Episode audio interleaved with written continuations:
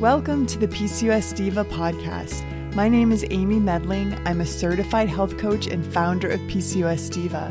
My mission is to help women with PCOS find the tools and knowledge they need to take control of their PCOS so they can regain their fertility, femininity, health, and happiness. Today's PCOS Diva podcast is sponsored by the seven day Discover Your PCOS Diva Jumpstart program. Jumpstart is the place to begin when you're ready to commit to yourself and jump into your healing journey. Learn step by step how diet, lifestyle, and mindset changes can get you on the right path. You'll be thrilled to feel your energy return, brain fog lift, acne begin to clear, and so much more. Visit PCOSdiva.com slash jumpstart for more information and to get started today. If you haven't already, make sure you check out PCOSdiva.com. There I offer tons of great free information about PCOS and how to develop your PCOS diet and lifestyle plan so you can begin to thrive like a PCOS diva. Look for me on iTunes, Facebook, Pinterest, and Instagram as well. Today's PCOS Diva podcast guest is Dr. Aly Cohen. She's a board certified rheumatologist and integrative medicine specialist, as well as an environmental health expert, and she lives in Princeton, New Jersey. She has been educating the general community, medical colleagues, and high school students about the health effects of environmental chemicals and radiation for years now. And she is also the author of a brand new book called Non Toxic Guide to Healthy Living in a Chemical World, which was co written by the renowned PhD professor of neuro and reproductive biology, who's kind of a pioneer in BPA research. Um, his name's Frederick Vom Saal. So, thank you for coming on the podcast, Dr. Cohen. Thank you for having me. I appreciate it. So I think that your story is really fascinating. I read your book uh, last night, and your story about how a rheumatologist sort of became one of the uh, kind of leading experts in environmental health. And I would love for you to uh, kind of kick off our podcast together with sharing your story. Sure. Well, so this is a, you know, a real story of how I kind of fell into the world of environmental chemicals and also environmental health, which kind of is the overhanging title for anything that affects the human body from the outside world, be it radiation or air pollution or food chemicals. So what happened was about nine or ten years ago, I had a golden retriever dog, which you know it was my baby, it was my firstborn named Truxton, and I was a young mom. I had two young kids. I think they were like one and three at the time. And he was just four and a half at the time. And he got sick. He just seemed to have gotten sick. And I took him to the vet. And it turned out on that visit that he had jaundice, which means that something was wrong with his liver. And he was eventually diagnosed um, pretty quickly, actually, by ultrasound with um, autoimmune hepatitis, which meant that his immune system had really been triggered and started to attack his liver. So he didn't really have much of a liver at the time that he was diagnosed. And subsequently, he did not live that much longer after that initial diagnosis. So you know, I was pretty heartbroken. I mean, you know, here I am, an autoimmune disease specialist for humans, no less, and my dog, ironically, is sick with an autoimmune disease, and I didn't know how he got it. And we live in New Jersey, central New Jersey, lots of farming, lots of pesticide spraying. But I was also concerned of whether his water was contaminated, whether or not his uh, food might have been contaminated or treats. I thought about the pesticides on his uh, dog collar flea and tick collars. I wondered whether or not the toy in his mouth that he was always sucking on, this red plastic toy, um, might have triggered his immune system against himself. And, you know, really out of heartbreak, I kept on researching all of this and I started to unravel this entire mess of like you know lack of regulation or no regulation for human products in the united states and i just couldn't believe it i mean and the more i read the more i was sort of like sitting in my kitchen looking at my cat going are you kidding me um, because I just really had never um, heard that there was so limited or no re- regulation on cosmetics, on personal care products, on even food chemicals, and that none of them are tested, the vast majority, for safety before they go into all the products that we love. Um, and it sort of began my journey of trying to see whether this was really true, you know, starting uh, at conferences and webinars and meeting with you know specialists in the field. And i just couldn't wrap my head around the fact that here i was a practicing physician of about probably 10 years at that point. And i'd never heard about any of this during med school during residency fellowship nothing for you know any mailers that i get for continuing med- medical education. So it was just really a shocking time in my life um, but it really started out of my love for my dog and and the fact that he got ill so young well, and I think you, you know, having these two young children too, thinking, "Oh my gosh, is yeah. this, uh, you know, is there something in our water?" Um, it, it is. It's it. There's so many chemicals um, in our environment, and I know when I was developing um, my Sparkle Cleanse program, that is something that I was researching, and um, I know that women with PCOS are found to have higher levels of BPA in their blood and and other chemicals than um, women without PCOS, and whether that's you know an issue that we just have wonky detoxification, or you know our livers are somewhat can be somewhat compromised with non-alcoholic fatty liver disorder. Um, you know whether our nutri- nutrients deficiencies that we tend to have come into play um, I, I, do think that this is a great topic to cover on the PCOS Diva podcast because women with PCOS need to really be aware of the role that toxins and detoxification need to play in their lives. Yeah. And you know, it's interesting you pointed that out is that, you know, the the mechanism of how many chemicals work. I mean, this is really gets to the point of PCOS and other hormone sensitive you know illnesses even cancers of course is that many of these chemicals were discovered along with my co-author fred Vom Saal was one of the leading um, researchers 20 years ago he began this work with his colleagues that many of these chemicals work as you know endocrine disrupting chemicals. They're called edcs which means they have this unique and uncanny ability um, and troublesome ability to be able to mimic hormones, particularly estrogen, um, and estrogen derivatives, also androgens, which are the male hormones, um, but also thyroid hormones, um, fertility um, hormones. Insulin is a hormone, so it affects, um, you know, as, as with PCOS, you know, insulin resistance can be created, you know. Um, so there's just a real, you know, there's a lot of chemical exposure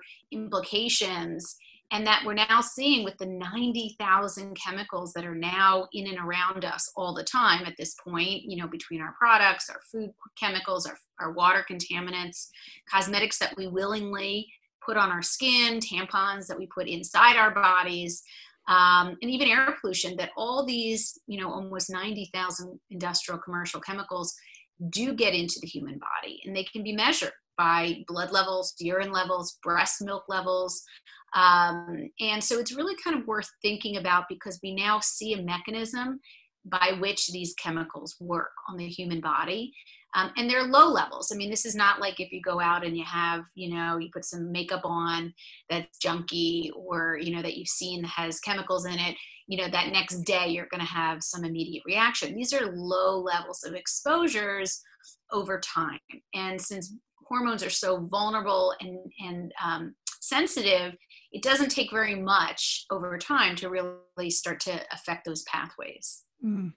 I think what I really loved about your book and your approach is that you sort you help us take the overwhelm out of it. You know, when you're uh, just listening to you, it kind of makes me anxious. Like there's chemicals that are disrupting my hormones everywhere and it puts you in this place of almost paralysis like there's just yeah. so much to deal with that i just don't know where to begin and you talk about um, the serenity prayer which is you know i accept the things i cannot change courage to change the things i can and wisdom to know the difference and you talk about approaching uh, detoxifying your your body and your home using sort of that uh, serenity prayer as a as a paradigm yeah I mean, and and here's the thing: I would have loved this book to have been available to me when I was panicking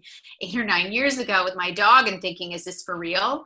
Um, and to have something like this book would have been really you know helpful to me to talk me off the ledge so to speak because it is overwhelming. It's a very big topic which is probably why it took me a few years to even believe that it was true.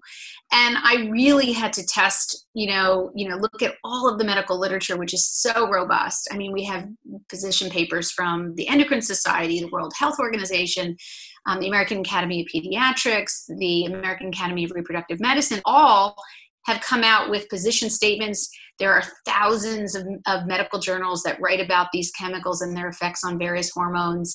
And I had to read them all. I had to understand that this was real um, and not wacky science. And it turns out that it's just so robust and so believable that I just had to convey it in a way to everyday people which is what i you know i was an everyday person back then i was a doctor but since i'd never experienced this kind of information i, I was an everyday person and um, and that's how i wanted to put this book together. I wanted to make this book with my co-author so easy to understand so practical so usable so non-judgmental and also so empowering because I wanted people to have all the vetted resources that are legitimate, that are not, you know, backhand, you know, deals between endorsements and branding. I wanted really legitimate resources that were evergreen, that would be websites and apps that actually manage their content in a very responsible way so that even if a product is bought by you know you know a company buys another company that they would still be able to manage those um, you know uh, quality and purity issues in terms of testing. So you know i wanted people to have the tools to be able to look up their makeup. This is what i do actually with high school students. I teach high school and college and we have you know there's apps in this book that you download and you can look up your lipstick or your shampoo or your conditioner or your skin cream and really see whether it has harmful chemicals and you can just choose a different brand and it'll give you those levels of you know 0 to 10 you know 0 being the best and 10 being the worst so I wanted people to be able to choose couches without flame retardants. Here's the link. I wanted people to be able to do it yourself. Um, deodorants and certain personal care products. We give all the recipes. I wanted people do it yourself cleaning products. If you don't want to go out and buy you know clean versions you can also just make them yourself much cheaper. We have those recipes plus food recipes. So i wanted it to kind of give everybody a shot anyone with no money with lots of money with no medical background with lots of medical background to really be able to take on this topic in a way that was reasonable and within you know on their journey and and you really do just that and there's a ton of um, citations. You're not just pulling this stuff out of a hat. I mean it's all um, medically uh, sound you know information that you're giving us. Um, but i'm hoping that for the time that we have left together that you can give pcos divas some real practical tips on how to you know live healthy in the chemical world. You have a great tear off refrigerator sheet in your appendix of things that you can kind of do um, on a daily basis and i was hoping you could sort of go through through some of those um, to do's with us. Yeah sure. I mean there's just there's a lot of them so i try to make it so reasonable that you know and of course you know there are certain priorities that i would sort of argue a little bit more important than others. Say for instance you know the food you eat you know since mm-hmm. we eat so much of it we feed so much of it to our kids and even to our pets maybe that's a good place to start cutting back on those chemicals by reducing processed foods. Processed foods in general tend to have all those chemicals or many chemicals that have not been tested for safety or toxicity. And there's over 1,100 food chemicals right now in allowable in our food products that are processed. So if you stick to cleaner foods, meaning less processed, whole foods that have been washed off for pesticides, which are endocrine disruptors, um, you can do that. You can either you know, use environmental working groups list of clean, um, dirty dozen, clean 15, which is in the book, and you can get that online. Or you can just use baking soda and white vinegar um, with water, either one of them with white water can really take off like quite a load of pesticides off of produce. Um, frozen organics are also a wonderful way to cut back on, on costs, but organics um, don't allow for many of the harmful pesticides and genetically modified ingredients um, that are in non-organic USDA organic products. So some of the other recommendations are drinking water. I hope people will consider um, you know, perhaps just even buying a carbon filter, you know, like a pitcher filter, like a Brita or a Zero Water or one of those to kind of clean their water um, from tap water or well water. And then if they want to get more aggressive, you know, we certainly give all that information to see how, you know, if they want to go more aggressive, the kind I have is a reverse osmosis water filter, which runs about $300 and about 150 for a plumber to put it in. And, you know, those are the most aggressive types of water filters that you can buy. But again, it's a personal journey. It's a choice of finances, of where you're living, whether it's in a home versus a rental apartment. You know, so there's lots of different reasons why people make um, the choices that we offer them. But I would also argue trying to reduce the use of plastics by not cooking in plastics or heating in plastics or carrying water and food in plastics because those chemicals often contain uh, are in those containers and will um, eventually can leach into the food and water including um, you know uh, especially fatty foods um, which a lot of these chemicals like fatty foods. Um, so i recommend trying to avoid plastics. Um, you can get glass containers now almost anywhere um, you can get glass water bottles or stainless steel water bottles, which I recommend for drinking and carrying liquids. Um, I would say get rid of nonstick pans because of the PFAS chemicals. There's a collection of chemicals that we now know, um, you know, are endocrine disruptors that are on those kind of smooth, dark coatings of nonstick pans. Going back to stainless steel is a really great option. The, uh, it takes a little more elbow grease to clean off your your food off the uh, the pan, but it certainly is wor- worth it because again, those chemicals can migrate into the foods that you're cooking. What, so what are your, oh, just let me interrupt there for a second. Um, for the, with the cookware, uh, you know, I know that, um, like cast iron's good or like an enameled cast iron, like, um, uh, Creuset or yeah, Lodge. Mm-hmm. But yeah. I'm wondering what your thoughts are on ceramic pans because that seems to be kind of the hot cookware right now yeah i can't vouch for ceramic and i'll tell you why. Ceramics are often um, you know they come from different countries like china. They may have lead in ceramic um, so that's one of the downsides to ceramic as an over, overall scenario. Now corningware i'm aware of tests for lead. You know these are some of the more reputable brands le creuset um, from France, you know, so those might be more reputable and they can, you always have to call the manufacturer make sure, but, you know, not always do they know, especially the person picking up the phone. You know, when you're, when you do stainless steel, food grade stainless steel, which we talk about in the book, is just, you know, um, stamped on the bottom with an 18 slash 8 underneath it, which is typical of most pans that you get at stores, local stores um, you know, you know for sure that it's not going to, for the most part, you know, not for sure, but for the most part, it doesn't have the lead ceramic issues. Um, you know, same with Pyrex or sta- or glass. So the ceramic ones, I really can't vouch for all of them. Um, certainly, um, uh, cast iron is an interesting, um, you know, little secret, especially if you have anemia, iron deficiency anemia, because there's iron that comes from the cast iron that's actually helpful um, to people who have iron deficiency anemia. It's one of the recommendations I make to my patients. Um, but you want to make sure that your doctor tells you you have iron deficiency anemia, meaning you need some more iron. That's a great way to get it into your your food is by you know curing and preparing you know a good cast iron pan for for your food. Um, but yeah, I mean, it's just tricky because there's so many, you know, green labeling of products. And that's again why we wanted to have the right vetted resources in this book so that people could really look up vetted groups that look at these carefully for chemicals. Yeah, that's a great point. And there is they I think the term is like greenwashing. And mm-hmm. you see that a lot, I think, in personal care. Um, right. It looks like it might be um, I, I, don't know, I think I'm I'm thinking like a lot of shampoo brands that look like they're herbal based.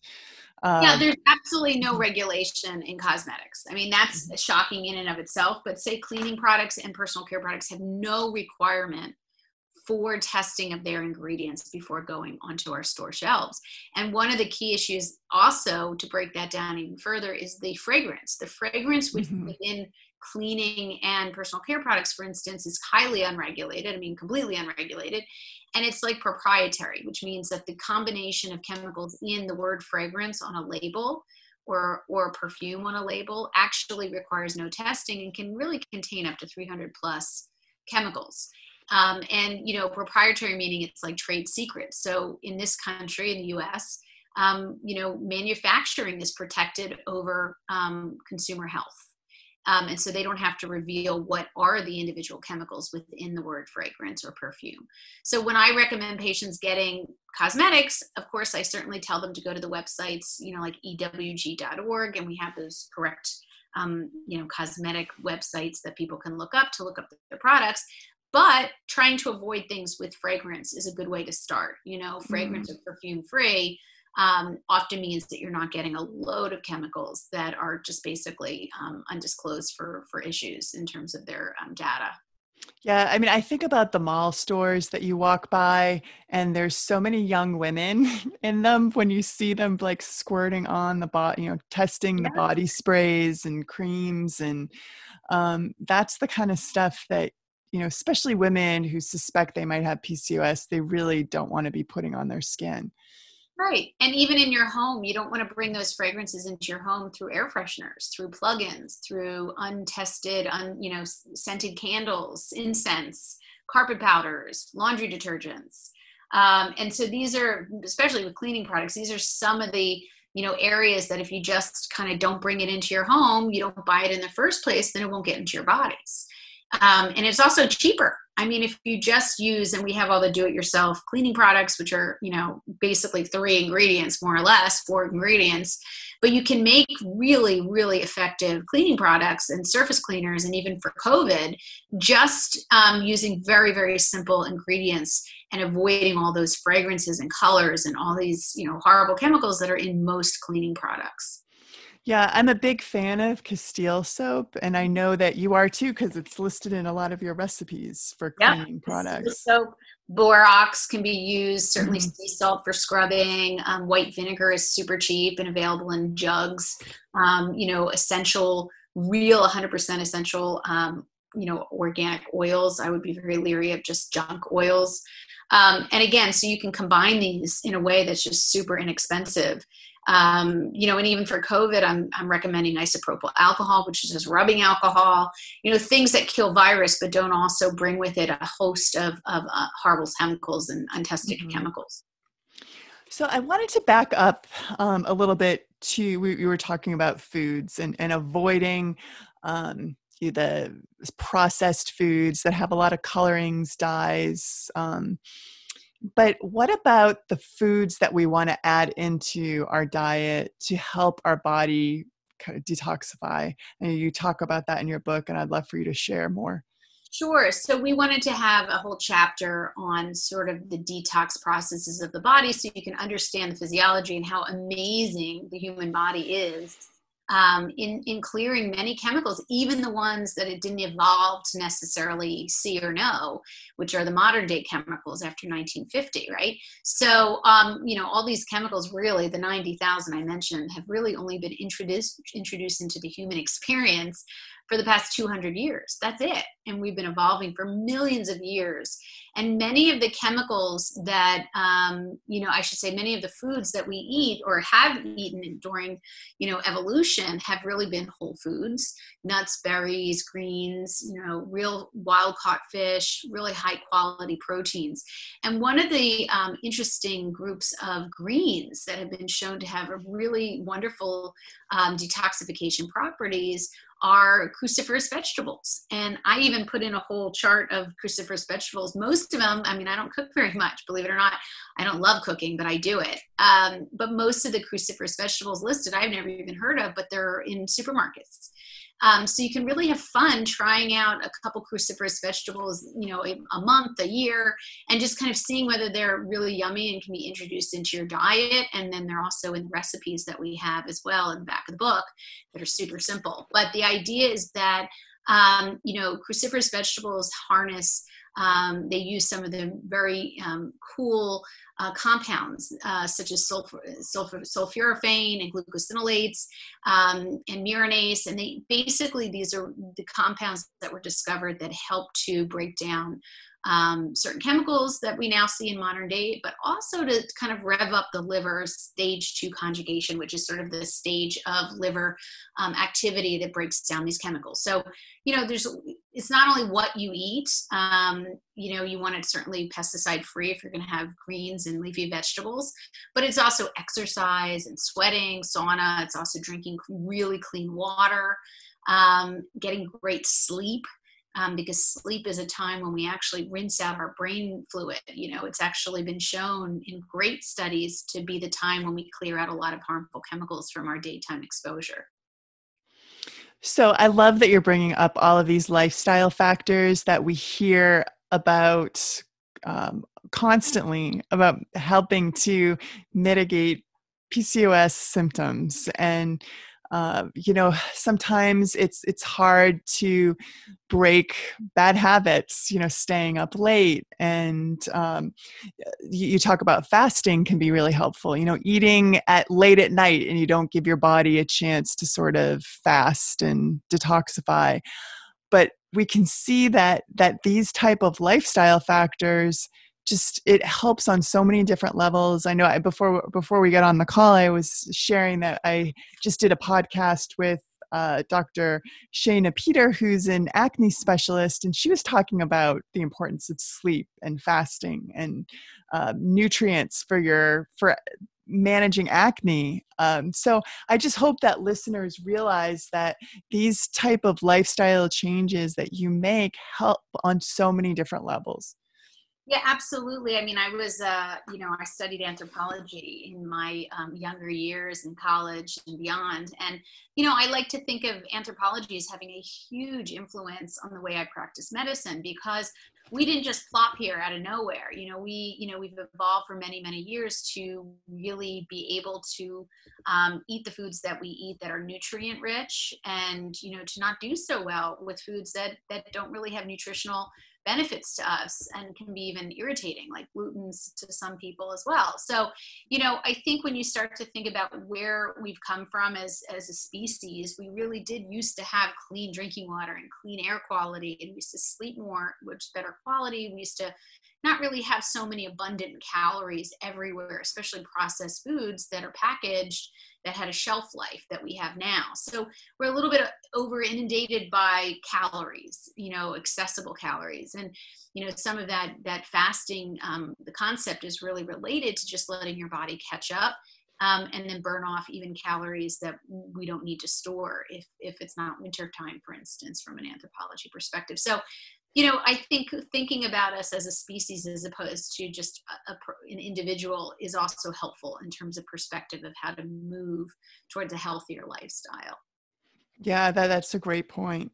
Um, the other thing that i had in my notes to chat with you about so you talk um, early on in the book about diet and epigenetic changes and i did a podcast last year with dr fiona McCulloch she's a PCOS expert, and she was talking about um, epigenetics and PCOS and how toxins is one of those factors that can perhaps you know turn the genes on for for PCOS. And you had um, a kind of a nice list of you, you call them substances that create positive epigenetic effects that can counter negative epigenetic effects of toxic chemicals on gene function so i know that sounds a little complex maybe um but, I can break it down. I mean, yeah. Can can you talk about that? And there was a there was um you know you and you mentioned and maybe just mention some of the things in the list.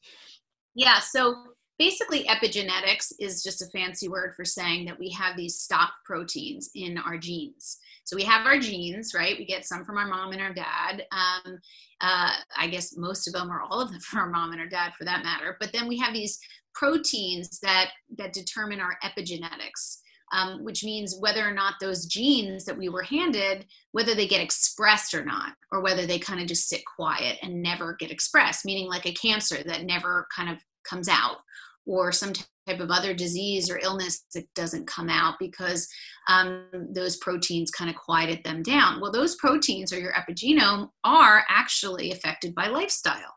So if you can fix your lifestyle to some degree and kind of move in a cleaner direction across the board, sleep, stress, you know, clean eating, clean drinking water, and that kind of thing, you have a good um, opportunity to help keep those um, harmful diseases quiet through epigenetics where they you know kind of keep your the the proteins keep them in check. Now, the chemicals have been shown to affect the epigenome in a negative way, in a bad way, and can actually affect not only our own health, but also perhaps even the health of our future generations through exposures. Um, you know, people don't realize that when you're pregnant, you're not only exposed to everything, be it good stuff or bad, but your fetus is also being exposed at the same time, as well as the fetal germ cells, which are the sperm, the beginning sperm structures, as well as the eight, the eggs of a female fetus. So there's really three generations exposed to any one exposure by a pregnant woman, be it good, bad, or ugly. So, you know, when we think about exposures, we really want to think in the context of just also being able to, you know, potentially affect our future offspring, um, because studies have shown that many com- chemicals, epi- uh, endocrine disruptors, do have this effect and can have this effect on in our gene structure. And the foods that combat it and the lifestyle changes that combat it are, are, as mentioned, you know, green leafy vegetables with folate, which is vitamin B9. These have been shown to affect um, exposures to methyl mercury, um, to lead. You know, we know being nutrient sufficient and getting a lot of good nutrients like vitamin C and iron appropriately can actually offset exposures to lead in children. Um, and so again, it's not just what you you know reduce in terms of exposures but it's also being nutrient sufficient and getting the nutrients that you do need and the diet you do need to offset some of these mm. exposures one of the uh, nutrients in your well it's actually it's an antioxidant um, it's quercetin that you have in your list and quercetin has gotten a lot of um, interest lately in the P- PCOS community because there's been studies that show that it helps to um, reduce levels of testosterone. It helps with insulin resistance, of course, um, inflammation. And you know, in this current climate, um, it's helping with immune support. But you had uh, cited a study that showed that it that quercetin has been shown to be protective against PCBs, BPA, and methyl mercury exposure in animal studies, which I thought was really interesting as well. Yeah, quercetin is an antioxidant similar to like a vitamin C or even to melatonin, but I don't recommend taking melatonin as a matter of fact, because you want to keep that being produced from your own body.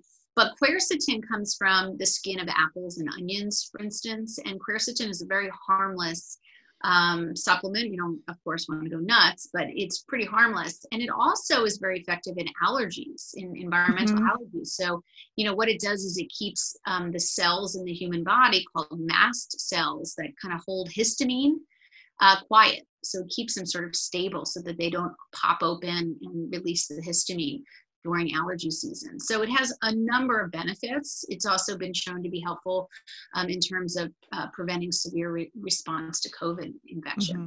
So it's, you know, again, there's so many supplements that are helpful across the board in terms of um, our immune system. Um, I'm an immune system doctor. So I do recommend a handful, but you really could go nuts if you followed every one of the appropriate supplements that are out there. It's also pretty helpful to get it from your food if you get organic food or wash your produce for pesticides because again food does offer many of these natural substances we just don't eat them as often or in, in the abundance we should the the other uh, nutrient that I wanted to just draw attention to because I think it helps PCOS on so many different levels. And you had mentioned omega 3 fatty acids, and that can really help um, offset toxins and i was hoping that you could just sort of discuss that as well. I'm sorry you said which one was it? Oh omega 3s oh the omega 3s yeah so omega 3s are really interesting but omega 3s in in the market are pretty um, it's kind of a dirty business because it's usually junk um, so there are very good brands out there that i suggest people think about which are you know a whole host of them. I'm going to list a few just because i don't like to i don't have any like relationship uh, financially with anything because of my teaching work, but um, brands like um, Orthomolecular, Pure Encapsulations, Thorne, Megafood, uh, let me see, New Chapter, um, Gaia. There's just a whole host of really solid companies that you want to stick to when it comes to supplements in general. But fish oil um, there's just so much junk out there. It's usually very dilute, meaning it has no real value because it's just so um, filled with fillers. Um, and you really need to make sure products like fish oil are checked for heavy metals because they come from fish and fish are around PCBs and metals in the ocean. So um, it's just something to consider. Um, but omega 3s have been shown to do a variety of things in terms of taking down inflammation in the body. Um, and it really is also very good for mental health for prolonging sleep um, in children. It's been tested. It's very good for heart disease prevention, stroke prevention. It thins the blood to do so. Um, so you have to be careful if you have any type of bleeding disorders not to take fish oil unless you really do consult your doctor. Um, but essentially, there's so much value to clean um, nutrients. Um, if we could get it all from fish, that would be great. But it's just that we have a lot of polluted fish out there. So, um, you know, if you're going to eat um, fish oil, you want to get it from a substance, you know, uh, twice a week, I say, of whole fish that's wild caught. Um, certainly, small fish are safer than large fish because of chemicals that kind of bioaccumulate up the food chain. You don't want the big fish because they eat the little fish and then they eat the littler fish, and that's all kind of adding all the chemicals together but you want to stick with small fish like herring, mackerel, um, uh, salmon, wild caught, um, uh, let's see, um, anchovies, and you know try to get products that have been tested at least for heavy metal contamination or PCBs. So I wanted to just wrap up with um, just a, a, discussion about your chapter 12 radiation safer use of cell phones tech toys and gadgets. And i just don't think that we think about our cell phone as you know a potential toxin.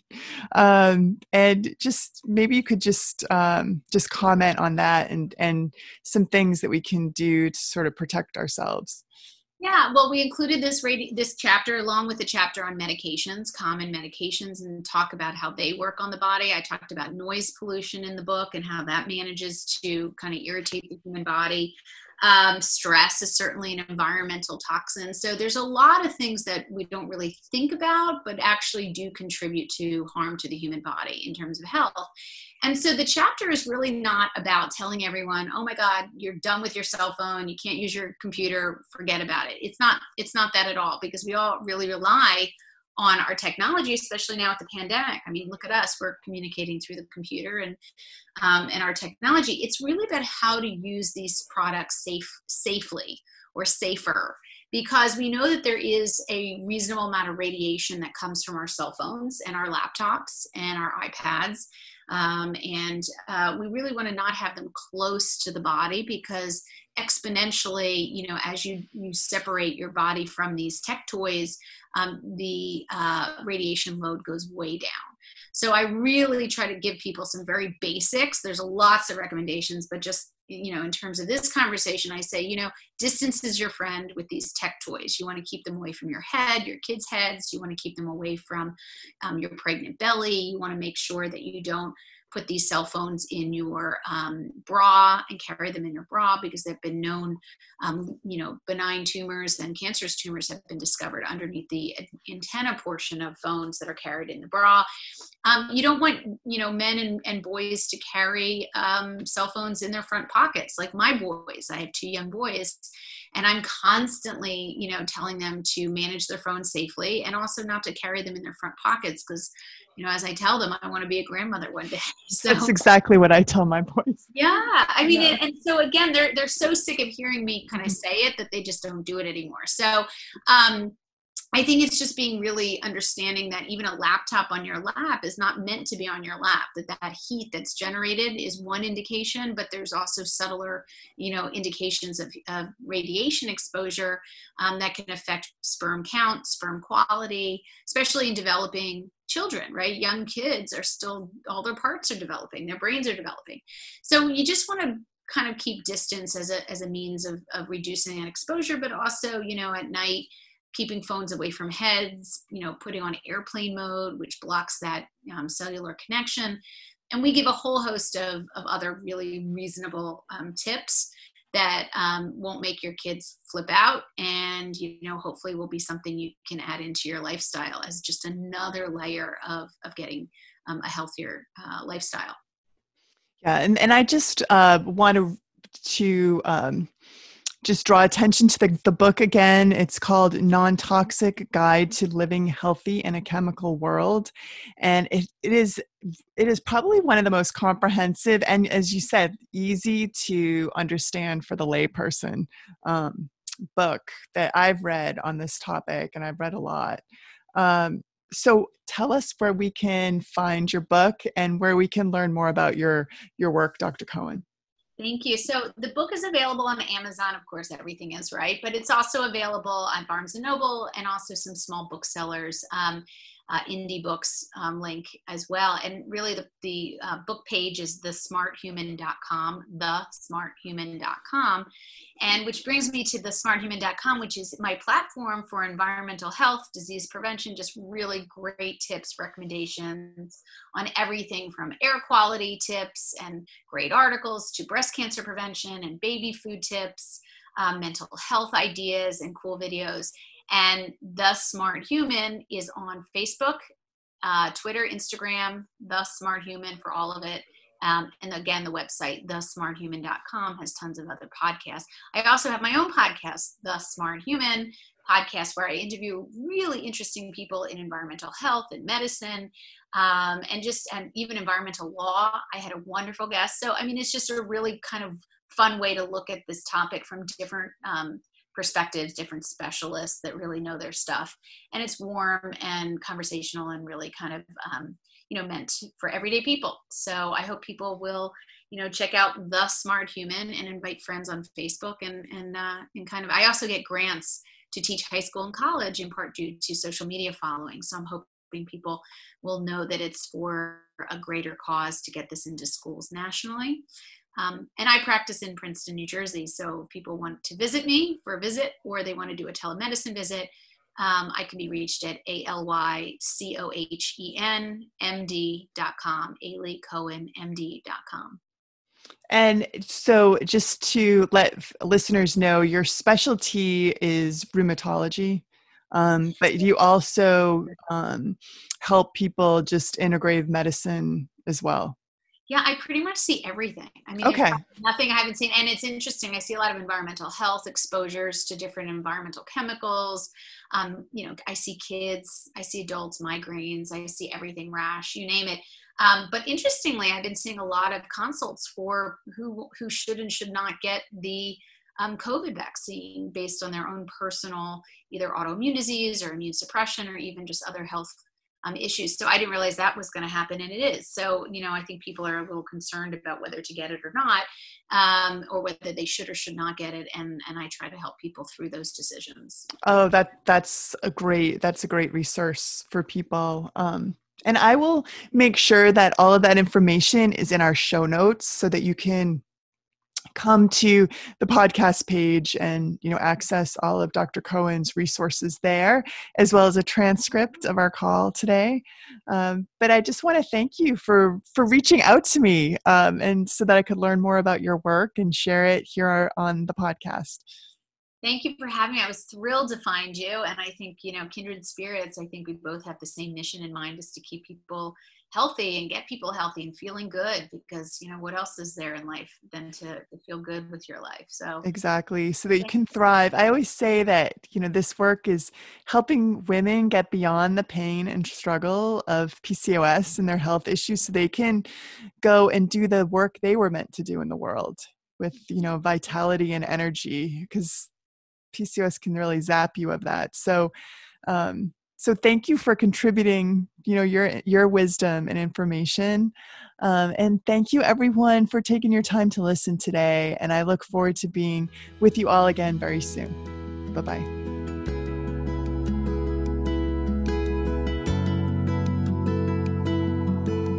well that wraps up our podcast today. Thank you so much for joining us on the pcos diva podcast. I hope you enjoyed it and if you liked this episode, remember to subscribe to PCOS Diva on iTunes or wherever else you may be listening to this show. And if you have a minute, please leave me a quick review on iTunes because I love to hear from you. If you think someone else might benefit from this free podcast, please take a minute to share it with a friend or family member so she can benefit from it too. And don't forget to sign up for my free weekly newsletter. Just enter your email at pcosdiva.com to get instant access and make sure you never miss a future podcast. This is Amy Medling, wishing you good health. Bye bye.